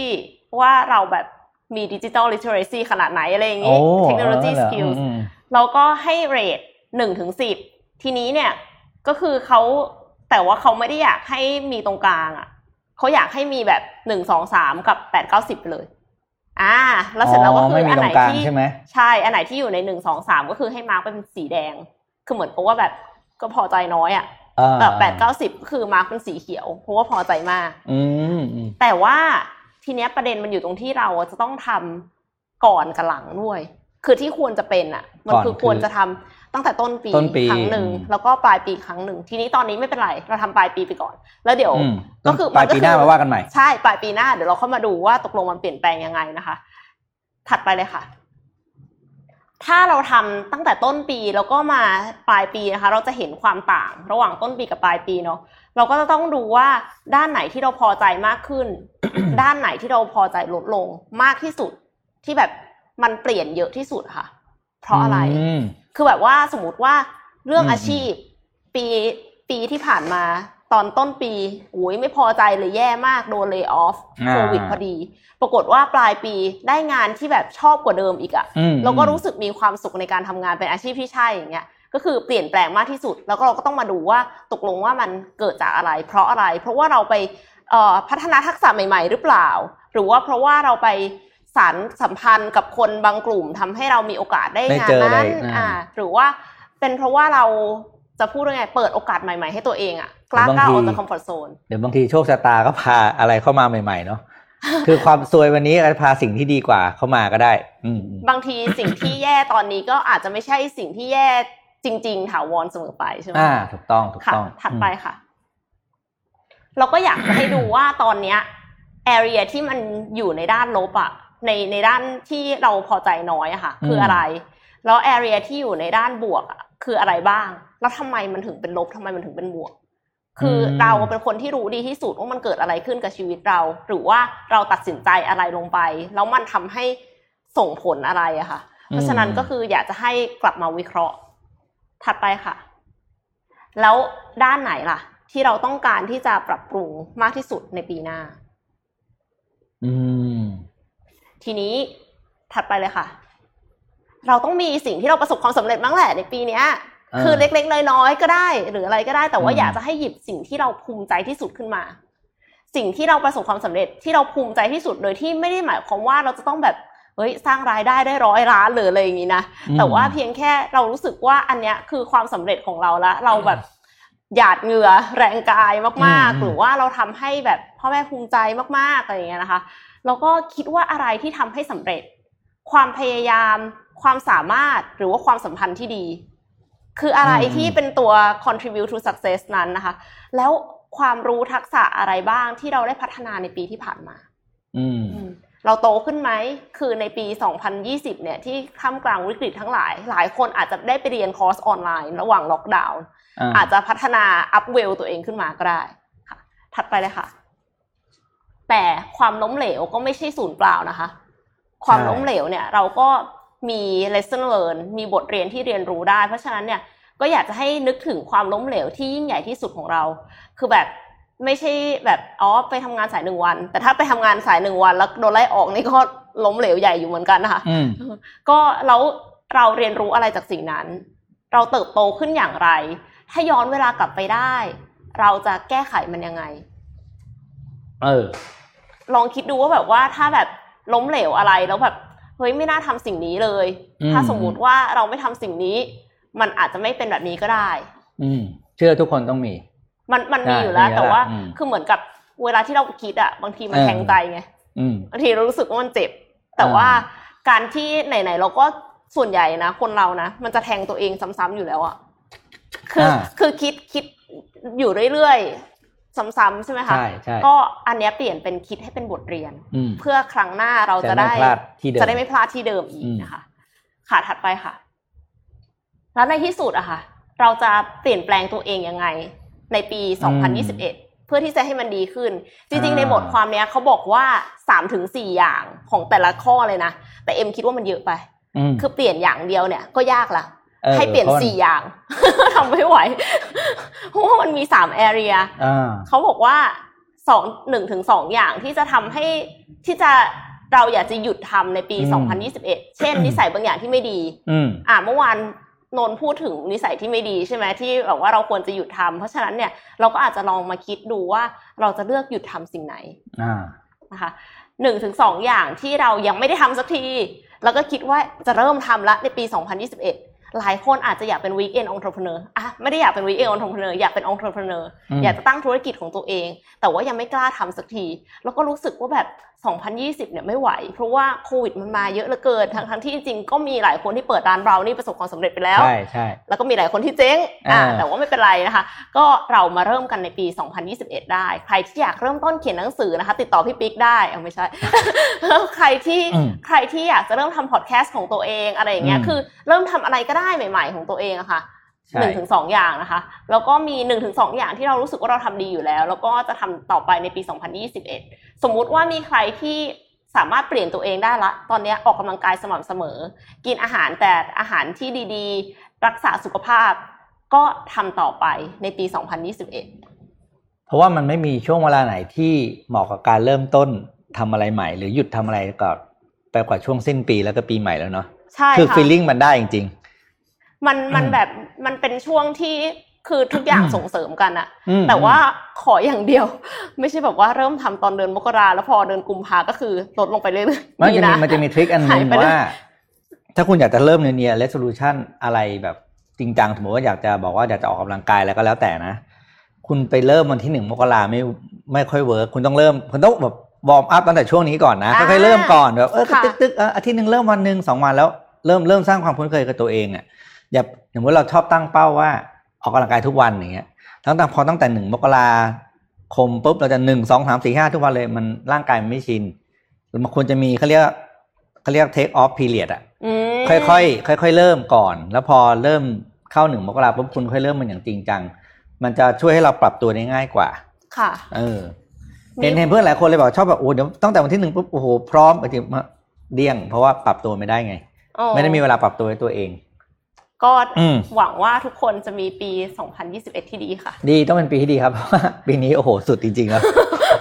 ปีนี้นี่แบบว่าอะไรก็ไม่รู้อีลูตุงนังไปหมดเลยอ่าเมื่อกี้น้องเอ็มมีเจ็ดโมงครึ่งนะครับ ก็ไปรีเฟล็กตัวเองกันได้ เดี๋ยวพี่จะมีอะมีข่าวอีกอันหนึ่งมาฝากสำหรับแฟนๆ Apple นะครับ ขอภาพ Apple ขึ้นมาแอปโทรศัพท์ Apple ภาพ ยอดขายมีขายยอดขาย Apple มาให้ให้ฟังนะครับ ภาพ P หนึ่งนะครับ Apple นะครับ ปรับประมาณการการผลิต iPhone ทุกรุ่นนะครับ รวมกันเนี่ยนะรวมกัน โดยเฉพาะ iPhone ตัวล่าสุด iPhone 12 เนี่ย เพิ่มขึ้นอีกนะครับ โดยตั้งเป้าที่จะเพิ่มยอดยอดการผลิตขึ้นอีก 30%เปอร์เซ็น30%เลยเนี่ยเหรอดูคะเดี๋ยวครับดูเนี่ยก็คือบอกว่า คือคนต้องบอกว่า iPhone 12 นี่เป็น เป็นปรากฏการณ์อีกครั้งที่เราไม่ได้เห็นนานแล้วนะที่ที่คนแบบว่ายอมเอ่อเขาเรียกว่าเรียกว่าเปลี่ยนโทรศัพท์เลยอะอืมแล้วก็เข้าแถวซื้อกันหนีกันเต็มไปหมดเลย ก็มีเพื่อนก็ส่งรูปลงรูปในเฟซบอกโอ้แถวยาวมากที่แบบทั้งไม่ว่าจะเป็นที่เซ็นทรัลเวิลด์หรือว่าที่ที่ไอคอนสยามนะแบบคนเข้าแถวซื้อกันยาวมาก Apple ก็เลยเนี่ยครับ ปรับเป้าผลิตนะครับ iPhone ปีหน้าเป็น 96 ล้านเครื่อง นี่เฉพาะเอ่อครึ่งปี 2021 นะ แล้วบอกอีกครึ่งปีจะปรับประมาณการอีกทีหนึ่งค่ะ อืม96ล้านเครื่องเนี่ยพอเอ่อ96ล้านเครื่องเนี่ยสำหรับครึ่งปีแรกของ2021มั่นคือใจมากเลยนะ คืองงมากเลยว่าแล้วมั่นใจขนาดนั้นเลยนะ เรามีคนใช้เยอะขนาดนี้เหรอ แต่ก็พวกนี้เขาไม่ค่อยพลาดหรอกนะแฟครับนพันธ์แท้เขาแฟนพันธ์แท้จริงเหนียวแน่นจริงอืมแฟนพันธ์แท้เขาเหนียวแน่นจริง ก็เห็นแล้วก็ชื่นใจแทน โดย 96 ล้านเครื่องเนี่ยรวมเลยรวมทั้งหมดนะ ก็มี iPhone 12 range ทั้งหมดนะครับ แล้วก็ iPhone 11 iPhone SE สามรุ่นเนี้ยรวมกัน 96 ล้านเครื่อง เห็นแล้วก็แบบว่าอืม แต่มันก็น่าใช้จริงๆนะ ดูแล้วแบบสวยจริงๆดูแล้วแบบจริงเห็นเหรแล้วอแบบจริงเอ็มถจริองยจมาริงแล้วดูอะแล้วแต่เอ็มไม่ได้ถอยไอโฟนเออดูแล้วก็เออเห็นแป๊บๆก็เออสวยสวยจริงสวยจริงอะนะครับ ก็สาวกก็ไป จะไปเป็นหนึ่งในเก้าสิบหกล้านเครื่องหรือเปล่าก็ถามใจตัวเองดู โอเคค่ะอันนี้เรายังไม่ได้แจกของ อ่า วันนี้แจกอะไร เดี๋ยวให้น้องแอนคิดคำถามไป อืมอะเอาเลยอ๋อที่คนเออทุกคนงั้นๆนะเอา New Year Resolution ของคน แต่ละคนมีอะไรบ้างนะเขียนมาให้เราฟังหน่อยสิเหมือนเมื่อวานให้เขียนไปแล้วปะเออเมื่อวานเมื่อวานเราเลือกไปเมื่อยัวางนอะไม่มีของอะเมื่อวานเลือกไปยังแต่เขียนมาเถอะเพราะไม่ต้องซ้ำมันก็ได้เราไม่ได้แจกเขียนซ้ำคนเขียนี่นใหม่ก็ได้เขียนใหม่ก็ได้อ่าค่ะนะครับเดี๋ยวพี่มีเรื่องหนังสือมาเล่าให้ฟังยาวๆนิดนึงโอเคเมื่อกี้มีคนแซวว่าวันนี้เจ็ดโมงครึ่งตรงเวลาแซวว่าไม่ค่อยมีอ่านข่าวก็ประมาณนึงอะคือวันฉุกละหุกนิดนึงเลยครับข่าวสั้นข่าวสั้นมันฉุกละหุกนิดนึงก็เลยตั้งหลังไม่ทันเดี๋ยวขอภาพที่พี่เพิ่งส่งไปด้วยนะครับ อันนี้ คุยต่อจากน้องเอ็มแล้วกัน แต่ว่าพอดีรีบๆก็เลยแปะเอาภาพในเพจตัวเองขึ้นมา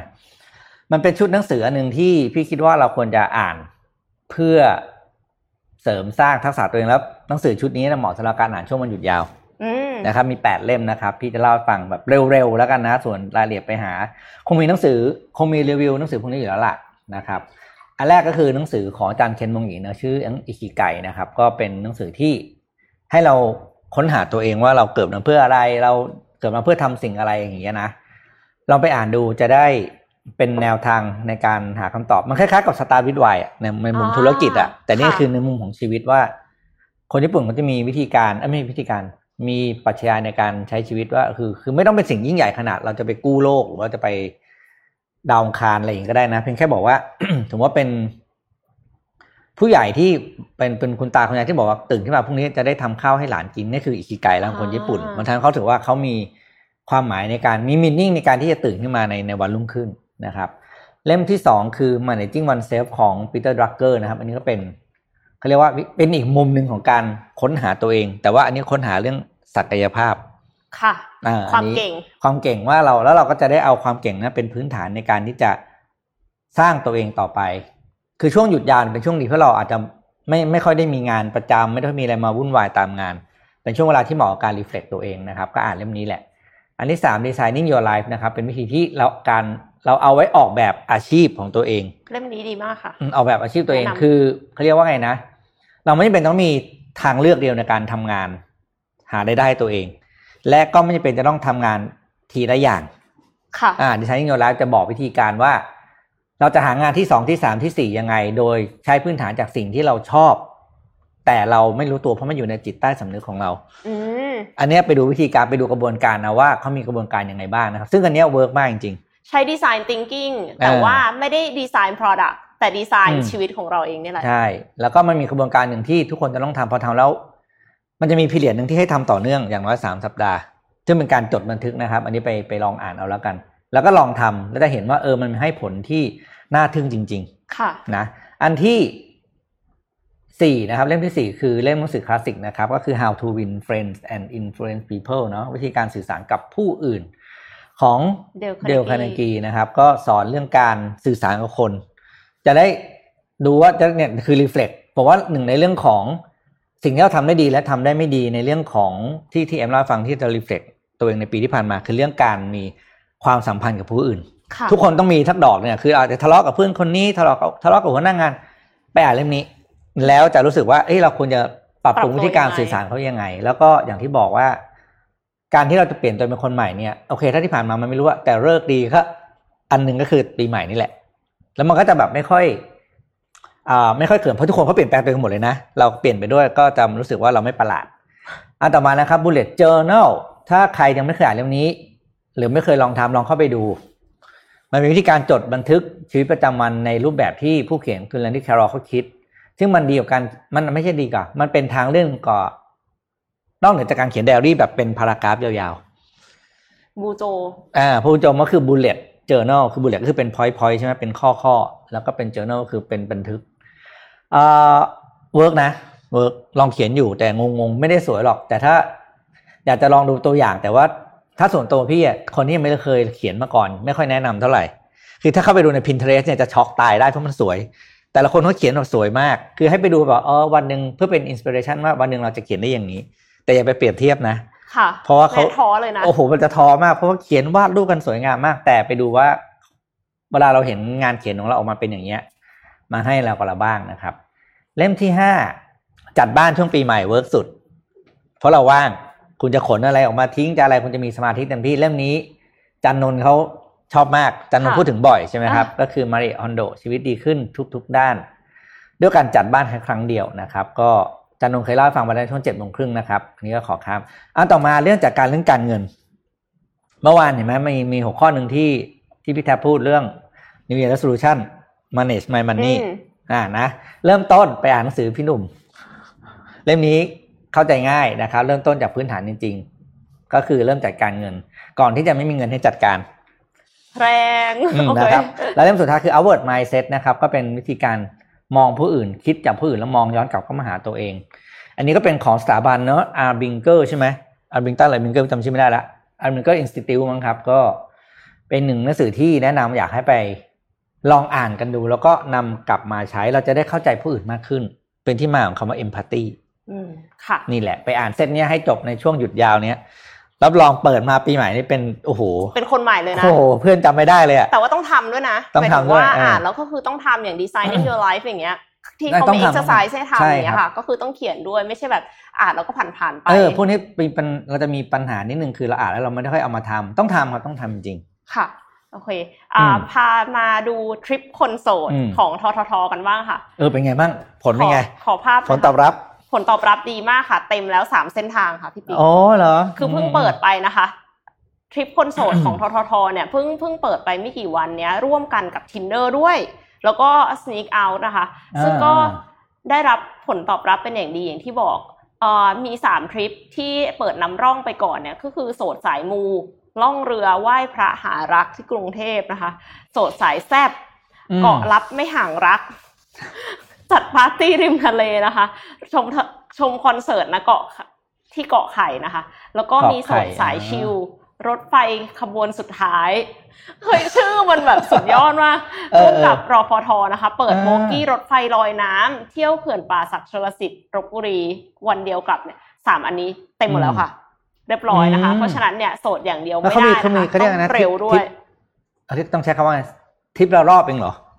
อ่าตอนนี้คือคือมีเออเหรอแค่นั้นโอ้ก่อนเราบอกน้อยว่านะเป็นการซื้อผ่านเว็บไซต์นะคะอ่าอ่า Sneak Deal แต่ยังมีอีกนะคะ อันนี้คือเขาเปิดสามทริปก่อนแต่รู้สึกว่าทั้งหมดจะน่ามีจะเฟมีสสองเก้าใช่ไหมน่าจะมีอ่เก้าทริปเพราะฉะนั้นก็คือเราก็จะต้องติดตามกันต่อไปนะคะ ใครที่อยากจะไปเนี่ยอันนี้เป็นสิ่งที่ต้องบอกว่าอะพูดเนี่ยต้องชมทรทนะเขามีความทันสมัยมากขึ้นในการคิดใช่แคมเปญอะเอออันนี้คือต้องยอมรับว่าเนี่ยอันนี้ทำได้ดีคือ จะมาบอกว่า อะพูดจริงเมื่อก่อนก็เคยมีนะ Amazing Thailand ต่างๆ คือมันก็เป็นแคมเปญในเรื่องของการขายที่เป็นขายแบบอยากให้คุณไปเที่ยว แต่ว่ามันไม่ได้ดึงเรื่องของ persona consumer เข้ามาไง อย่างเนี้ยคุณไปเอา Tinder มามันตรงมากเลย มันไม่ต้องทำอะไรมากเลยมันรู้แล้วว่าทริปเนี้ยเพื่อใคร อันนี้อันนี้อันนี้ต้องตบมือให้น่ารักเป็นแคมเปญน่ารักเอ้ยเกาะไข่ประเทศเอ้ยจังหวัดอะไรอะเกาะไข่ภูเก็ตค่ะอ๋อภูเก็ตแต่ว่าเขาบอกในในเว็บเนี่ยเขาบอกว่า Secret Island เกาะรับไม่ห่างรักเนี่ยยังมีอยู่นะคะ ยังอืมยังซื้อได้อยู่ แล้วก็ยังมีโรแมนติกพัทยาร่องเรือยอชจอดเรือรักคืออ่านแล้วขำอะนิดนึงแต่ว่าหมายถึงว่ามันน่ารักแหละ ก็เลยก็เลยรู้สึกว่าแบบว่า คือชื่อมันแบบเสี่ยวนิดนึงอะอืมอืมไม่แต่มันต้องอย่างนี้แหละมันถึงทำให้คนสนใจ คือถ้าเขียนมาเป็นเป็นอะไรนะ เป็นทางการมากคนก็จะดูเกรงไม่กล้าไปไงใช่ใช่เอออันนี้คือคืออันมันี้นเอเจนซี่เก่ง consumer behavior เอเจนซี่เก่งเป๊ะๆเลยนะคะค่ะ แล้วก็ก่อนหน้านี้พี่ปี๊กที่เขามีบอกว่า ห้ามฉีดวัคซีนในคนที่เป็นภูมิแพ้เออได้ได้ยินใช่ไหมคะอืมอืมทีเนี้ยก็คือก็เลยไปหาข่าวมา มันเกิดจากการที่ที่อังกฤษอะค่ะมีบุคลากรสาธารณสุขสองคนได้รับวัคซีนโควิด -19 ไป แล้วเกิดอาการแพ้รุนแรง คือตอบสนองเป็นลบ คือกลายเป็นแทนที่จะดีอะกลายเป็นแย่ไปเลย บุคลากรสาธารณสุขสองคนที่ว่าเนี่ยค่ะ ก็คือเหมือนกับเขามี ปฏิกิริยาภูมิแพ้แบบเฉียบพลันเขาบอกว่าปฏิกิริยาแบบเนี้ยมักเกิดขึ้นภายใน 5-30 นาที หลังจากได้สารที่ก่อภูมิแพ้หรือว่าไม่เกิน 2 ชั่วโมง หลังจากที่ได้รับสารก่อภูมิแพ้ชนิดรับประทาน แบบเนี้ยคือเป็นแพ้แบบฉับพลัน เพราะฉะนั้นเนี่ยมีโอกาสถึงชีวิตได้โอ้ดังนั้นถ้าสมมติว่าใครที่มีมีประวัติแบบนี้นะคะ ก็คือไม่ควรรับวัคซีนจากไฟเซอร์เขาบอกว่าอืม ผู้ที่มีประวัติอาการแพ้รุนแรงหมายถึง ผู้ที่แพ้วัคซีน แพ้ยา แพ้อาหาร แล้วมีการตอบสนองรุนแรงรวมถึง ผู้ที่แพทย์สั่งให้ต้องพกอะดรีนาลีนรักษาอาการแพ้แบบพกพาด้วย ไม่ควรรับวัคซีนโควิด -19 ของไฟเซอร์นะคะ สัญญาณของอาการแพ้วัคซีนเนี่ยประกอบไปด้วยผื่นคันที่ผิวหนัง มีการหายใจถี่อืมใบหน้าหรือลิ้นบวม เพราะฉะนั้นเนี่ยการฉีดวัคซีนโควิด -19 เนี่ยเขาบอกว่าจะต้องฉีดในที่ที่มีอุปกรณ์ช่วยชีวิตกรณีฉุกเฉินครบครัน แล้วก็ตอนนี้หน่วยงานกำกับดูแลยาและผลิตภัณฑ์เพื่อสุขภาพหรือว่า MHRA กำลังตรวจสอบวัคซีนโควิด -19 ไฟเซอร์ตัวนี้อย่างใกล้ชิดค่ะอืมซึ่งเขาก็บอกว่าผู้มีการคาดการณ์มาก่อนหน้านี้แล้วล่ะว่า ผู้ที่ได้รับวัคซีนโควิด -19 ของไฟเซอร์ 100 ล้านคนเนี่ยอาจมีผู้แสดงการแพ้ 50,000ถึง100,000 คนเอาแต่มันจาก 100 ล้านคนไงอืมอืมทีเนี้ยก็คือเราก็จะต้องดูแลตัวเองนิดนึงด้วยว่าเฮ้ยเรามีความเสี่ยงหรือเปล่า เราเคยมีประวัติการแพ้แบบที่แพ้กินเออกุ้งเออปั๊บต้องเข้าโรงพยาบาลอย่างเงี้ยหรือเปล่าหรือว่าเราถ้ายังไงเราก็คือปรึกษาหมอก่อนแต่ของเรารู้สึกว่าจะเป็น a s t r a z เซ e c a เนาะที่อืมที่รัฐบาลซื้อมา เพราะฉะนั้นก็ อาจจะไม่เหมือนกันกับของไฟเซอร์อืมค่ะวัคซีนนี่ต้องรอดูแหละ เพราะว่าถ้ารัฐบาลซื้อคือส่วนหนึ่ง แล้วไม่รู้โรงพยาบาลเอกชนจะซื้อจากแบรนด์อื่นเข้ามาด้วยหรือเปล่านี่เราไม่รู้นะ อันนี้ต้องรอดูต่อไป แต่ก็ป้องกันตัวเองไว้ดีก่อน แล้วก็ที่สำคัญคือต้องรู้ว่าตัวเองแพ้อะไร ใช่ใช่เอออันนี้คือเขาบอกว่าบางคนแพ้ส่วนประกอบในวัคซีน คือถ้าอืมสมมอืติมว่าเรารู้ว่าเราแพ้อะไรแล้วเราแจ้งโรงพยาบาลไว้ก่อนเงี้ยอืมเขาก็จะรู้ว่าเอ้ยไม่ได้ วัคซีนนี้มีส่วนประกอบของสิ่งนั้น เออเออคือที่ไปอ่าน แล้วก็อยากจะฉีดคือกลัวโรคหนึ่งกับไป ไปฉีดวัคซีนแล้วไปได้อันอื่นมานี่คือจะจะเหนื่อยอะ จะเป็นหนักอะไปดูอีกข่าวหนึ่งบ้างนะครับ เป็นข่าวที่จีนบ้างพาไปที่จีนภาพ P7 ครับ ช่วงนี้เป็นเทศกาลที่ว่าจ่ายเงินกู้คืนครับ คือหลาย ๆ บริษัทเนี่ยช่วงโควิดใช่ไหมก็ออกบอลค่ะเพื่อได้เงินเข้ามาเพื่อประคองกิจการใช่ไหมครับ กับคันนี้เนี่ย ก็มีมันบางคนก็มีบอลระยะสั้นระยะยาวอะไรอย่างนี้เนาะทีนี้ก็มีบริษัทจีนนะครับชื่อแชงดองรูยี่นะครับ เป็นบริษัทเขาเรียกว่าเป็นเหมือนกับไลเซนที่นำแบรนด์ดัง ๆ จากทั่วโลกเข้าไปขายอ่าก็ก็มีการออกบอลแล้วก็ตอนนี้คือ ตอนนี้กำลังประสบปัญหาทางการเงินนะครับ ก็อ่าผิดนัดชำระหนี้นะครับ เป็นครั้งที่สามในในในในรอบสามเดือนนะครับ ก็ deadline ของการ จ่ายหนี้คืนหนึ่งพันล้านหยวนเนี่ยหรือประมาณร้อยห้าสิบสองจุดเก้าล้านเหรียญสหรัฐเนี่ยเพิ่งผ่านเมื่อสัปดาห์ที่แล้วและนี่เป็นครั้งที่สามที่ผิดนัดชำระ ตอนนี้คืออาการไม่ดีละนะครับโดยธนาคาร Bank of Communication จีน ซึ่งเป็น underwriter ของบอลตัวนี้เนี่ยก็ออกมา เรียกว่าให้ข่าวแล้วก็เปิดข้อมูลว่า ตอนนี้สถานการณ์การของแชงดองรูยี่เนี่ยดูท่าไม่ค่อยดีแล้วนะอะไรอย่างเงี้ยก็คือก็ออกมาเตือนผู้ผู้ที่ ผู้ที่ซื้อบอลไปอย่างเงี้ยนะครับก็มาแจ้งมันเป็นหน้าที่เขาต้องแจ้งข่าวนะทีนี้บนฐานนี้เป็นใครฐานนี้เป็นคนที่นำแบรนด์นอกเข้าไปในหลายแบรนด์เนมอะเข้าไปเข้าไปขายในจีนนะครับ หลายอัน ครั้งหนึ่งเนี่ยตอนนี้คือดังใหญ่มากเลยนะเขาเคยได้รับฉายาว่าเป็น LVMH of China นะอืมคือใหญ่ใหญ่ระดับนั้นแหละนะครับ แต่ว่าตอนนี้กำลังประสบปัญหาทางการเงินมาก คือต้องบอกว่าจีนฟื้นเนี่ยแต่ว่ายังไม่พอกับเงินที่ตอนนั้นคือเหมือนกับที่เศรษฐกิจมันดาวน์ลงไปอะ ค่ะคือฟื้นว่ายังกลับมาแต่ยังไม่หมดนะครับ เพราะฉะนั้นเนี่ยก็ต้องดูต่อไปว่าสุดท้ายเนี่ยจีนจะกลับมาแล้วยืนระยะได้จนตลอดรอดฝั่งหรือเปล่า คือขนาดนี้ขนาดเป็นรายใหญ่มากนะ คือแชงดองรูยี่เนี่ยถ้าใครที่อยู่ในวงการแฟชั่นหรือรีเทลเนี่ยจะรู้จักชื่อเขาดี ดูสิว่าเนี่ยผิดชาร์ตเป็นทางที่สามแล้วอันนี้น่ากลัวน่ากลัว ต้องดูว่าต่อไปจะเป็นยังไงบ้างอะก็เอ่อมีข่าวหนึ่งค่ะ แต่ว่าอันนี้คือไม่ได้ไม่ได้ส่งรูปเข้าไปเนาะอืมมีผลการศึกษา ของนักวิจัยแห่งมหาวิทยาลัยมิลาน ระบุว่าเด็กอิตาลีค่ะ ติดเชื้อโควิด -19 ก่อนระบาดที่อู่ฮั่นก่อนพบคนแรกที่อู่ฮั่นเขาบอกว่าอืมติดตั้งแต่ปีเดือนพฤศจิกายนปี 2562 คือเหมือนกับว่าตอนนั้นน่ะไม่ได้ไม่ได้รู้ไงว่ามันคือโควิด -19 อ่าแต่ว่าตอนเนี้ยเขามาวิจัยแล้วเขาค้นพบว่าเด็กคนเนี้ยค่ะเขาเริ่มมีอาการไอและเยื่อจมูกอักเสบตั้งแต่วันที่ 21 พฤศจิกายนปี 2562 แล้วโอ้อันนี้เกมพลิกแล้วนะคะเพราะถูกอ่าส่งเข้าห้องฉุกเฉิน เมื่อวันที่ 30 พฤศจิกายนในปีเดียวกันด้วย เนื่องจากหายใจติดขัดแล้วก็อาเจียนค่ะ แล้วก็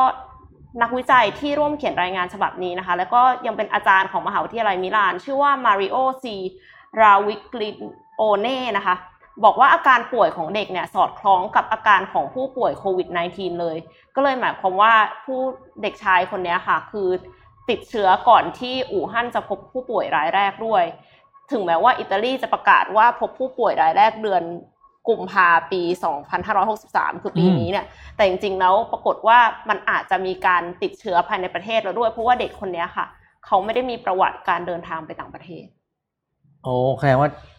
อ้าว กลายเป็นว่าสุดท้ายเกมพลิกเชื้อ เออ สุดท้ายเชื้อจะอยู่ใน อาจจะอยู่ในยุโรปเหรอ อาจจะอยู่อิตาลีเหรอใช่ไหมใช่ก็คือตอนนี้ยังบอกไม่ได้ว่าเกิดที่ไหนนะคะ เพราะว่ามันมันมีหลายที่อะที่พบเชื้อแล้วแล้วเขาบอกว่าโควิด -19 ของที่อู่ฮั่นกับที่อเมริกากับที่ยุโรปอย่างเงี้ยคือมันไม่เหมือนกันอะอืมก็เลยไม่แน่ใจว่าตกลงมันเกิดอะไรขึ้นจริงเออเท่านั้นก็มีข่าวครั้งหนึ่งที่ที่ครับเคยอ่านว่าเคยเจอ มีห้องแลบที่หนึ่งอะถ้าที่จำไม่ผิดน่าจะเป็นที่สเปน เคยเจอผลโควิดแล้วนะ แต่แต่ว่าก่อนที่มันจะมาที่ที่ที่จีนเหมือนกันแต่เนี้ยคือตอนนี้คือมันอย่างที่บอกมันมวยหมดแล้วอะมันเต็มไปหมดหลายกระแสหมดอะนะสุดท้ายอาจจะไม่ใช่อาจจะไม่ใช่ชัยหน้าไวรัสก็ได้นะที่ใช่ที่ทำพูดอะๆใช่ไหมแต่ว่าตอนนี้อเมริกาก็คือเริ่มฉีดแล้วนะคะ สหรัฐเนี่ยเริ่มฉีดวัคซีนป้องกันโควิด -19 ไปแล้ว แล้วก็เอ่อทางเยอรมันเนี่ยเขาออกมาประกาศบอกว่า 60%ของประชากรเนี่ยจะต้องได้รับวัคซีนโควิด -19 ภายในฤดูร้อนของปีหน้า อ๋อภายใน แต่ว่าตอนนี้ครึ่งปีอ่ารรอ EMA อยู่ EMA เนี่ยคือเหมือนเป็นออยคือเหมือนเป็นของที่นั่น FDA อ่าแต่ว่าเป็นของของเป็นเยอรมันของยุโรปอะค่ะอืมก็คาดว่า EMA เนี่ยจะอนุมัติการฉีดวัคซีนภายในวันที่ 29 ธันวาคมนี้ค่ะอืมเพราะว่าถ้าถ้ายังไม่อนุมัติเนี่ยมันก็จะยิ่งช้าไปอีก แล้วก็คือตอนเนี้ยทาง FDA ก็ยังไม่ได้พูดเต็มปากเต็มคำว่าอนุมัติโมเดอร์นานะ แต่เขาบอกอืมว่า มีมีเหมือนกับมีหลักฐานพอละเออแต่ยังยังไม่อนุมัติก็ยังแบบรอลุ้นอยู่ว่าเอ๊ะอาจจะต้องรอดูนิดนึง breaking news เมื่อคืนอืมแต่ไม่ได้พูดว่าอนุมัติมันเมื่อไหร่มันจะอนุมัติ อ่าจะต้องรอต้องรออ๋อถ้าเป็นบ้านเราก็บอกอ๋อรอรอรอนายกเซ็นไม่ใช่รอรอรัฐมนตรีเซ็นเลยฮะรัฐมนตรีเป็นประดาราชการอะดูข่าวฮอนด้านึงนะครับ มันไม่มีรูปเล่าให้ฟังเฉยอ่าฮอนด้าที่สหรัฐอเมริกาเรียกคืนรถ 1.4 ล้านคัน ในรุ่น CRV นะครับรุ่นโมเดลปี 2002ถึง2006 นะครับ ด้วยการพบข้อผิดพลาดทางเรื่องของ Master Switch ในเรื่องของอากระจกมองข้างนะครับ คือปุ่มมันคงเสียแหละนะ เท่าที่เขียนก็เรียก Master Switch พี่ก็ไม่ใช่คนในวงการรถยนต์ แต่ยังไม่พบผู้เสียชีวิตจากกรณีไอ้ตรงนี้ผิดพลาด แต่พบเหตุว่าเป็นสาเหตุทำให้รถเกิดไฟไหม้มาแล้วสิบหกคัน เออเขาก็เลยเรียกคืน แล้วก็ นอกจากนั้นก็มีการเรียกคืนรถ Accord รุ่นปี 2018 ถึง 2020 อีก 735,000 คันนะครับเป็นเรื่องของเรียกกลับคืนมาเพื่ออัปเกรดซอฟต์แวร์ตัว Body Control Module อันนี้นะในอเมริกาแต่ว่าต้องรอดูในไทยว่าจะมีการเรียกคืนหรือเปล่านะครับ เพราะว่าอันนี้เป็นคือรถมันต่างประเทศกันอะบางทีอาจจะแบบนี้เล่าให้ฟังว่า แต่บางทีบางกรณีเราจะเห็นว่ามีการเรียกคืนเพราะเรื่องแอร์แบ็กมั่งเรื่องนี้เรื่องนั่นก็เดี๋ยวรอดูว่าทาง Honda ประเทศไทยจะมีการเรียกรถของเรากลับคืน เพราะ CRV ก็บ้านเราก็มีขาย แล้วก็รุ่น Accord บ้านเราก็มีขายแต่มีรุ่นที่เขาเรียกคืนเนี่ยพี่ไม่ได้อ่านเพราะว่าเป็นบ้านเราไม่มีก็คือ Acura อันนั้นก็ปล่อยไปรอดูว่ามีหรือเปล่านะครับ แต่ผมไม่น่าเชื่อนะแค่ไอ้ปุ่มกดกระจกอะทำรถไฟไหมโอ้ยน่ากลัวมากสิบหกคันเขาบอกว่าสิบหก file report case เกี่ยวกับเรื่องนี้แหละสืบเขาเรียกว่า สืบหาสาเหตุของไฟไหม้แล้ว มาจากไอ้แผงกด หน้าต่างนี่แหละรถไฟไหม้นี่เรื่องใหญ่มากนะคะเพราะว่าปกติอย่างรถแข่งอะที่เขาบอกว่ารถแข่งดูอันตรายอะไรเงี้ยเขาบอกเลยว่า ไม่มีทางที่จะเสียชีวิตถ้ารถไม่ระเบิดหรือไฟไหม้รถแข่งอะเขาบอกว่าชนยังไงก็ไม่เป็นไรอย่างอะเขาล็อกไว้หมดแล้ว แล้วคือเขาจะมีแบบเหล็กเหล็กข้างหน้าเหล็กข้างหลัง คือป้องกันตัวเราเต็มที่อะค่ะแล้วชุดเองอะ ชุดเป็นชุดกันไฟ แล้วก็ใส่ใส่หมวกกันน็อกด้วย แต่ว่าถ้าไฟไหม้แล้วระเบิดแล้วออกมาจากรถไม่ได้ก็คือตาย แต่ถ้าไม่ไฟไหม้เขาบอกว่าไม่เสียชีวิตไม่เป็นไร ใช่ ดังนั้นเนี่ย ไม่ใช่ว่าขับขับคนได้อยู่แล้ว เราจอดติดไฟแดงรถไฟไหม้แต่นี่คือบอกว่าเป็นที่อเมริกานะครับ บอกว่าเรายังไม่มีอะไรก็รอดูข่าวแล้วกันว่าเป็นยังไง แต่ว่าเอามาเล่าให้ฟังเพราะว่ามันเป็นรถที่รุ่นยังใหม่อยู่เลยอย่างอันอัน Accord เนี่ยสองพันสิบแปดถึงสองพันยี่สิบอย่างเงี้ยแล้วก็ตัวตัว CRV ใช่ไหมบ้านเราก็มีใช้อยู่ ก็ก็ลองดูข่าวนะครับ ว่าเป็นยังไงก็ยังไงคิดว่าทางแบรนด์ก็คงดูแลลูกค้าดีที่สุดอยู่แล้วแหละ ค่ะ ก็ติดตามกันต่อไปเนาะแล้วก็ยังไงก็ช่วงนี้ก็ต้องรักษาสุขภาพอย่างที่บอกว่าเรื่องของฝุ่นเนี่ยก็ยังมีอยู่ ไม่น่าไว้ใจ แล้ว คือเรียกว่าต้องดู AirVisual ตลอดเวลาตลอดคือคือแบบจะออกตั้งบ้านก็ต้องควรจะดูอะเพราะว่าฝุ่นมันก็มาแล้วมันก็ไปแล้วมันก็กลับมา อ่า ต้องใส่หน้ากากกันฝุ่นเนาะเออแล้วก็แล้ว แล้วทีนี้ก็คือมีเรื่องของว่าโควิด เนี่ย ประเทศเพื่อนบ้านเราลดเวลากักตัวอีกก็มีคนเข้ามาจากพรมแดนธรรมชาติอีก เพราะฉะนั้นก็คือต้องไม่ประมาทการอย่าตกนะคะ ทุกคนอ่าครับอะวันนี้ วันนี้จบตรงเวลาวันนี้ตั้งตัวไม่ติดนิดนึงนะครับก็ขอบคุณสำหรับการติดตามนะครับกับพวกเราสามคนได้ใหม่ในวันพรุ่งนี้นะครับ วันนี้ขอลาไปก่อน สวัสดีครับ สวัสดีค่ะ Mission Daily Report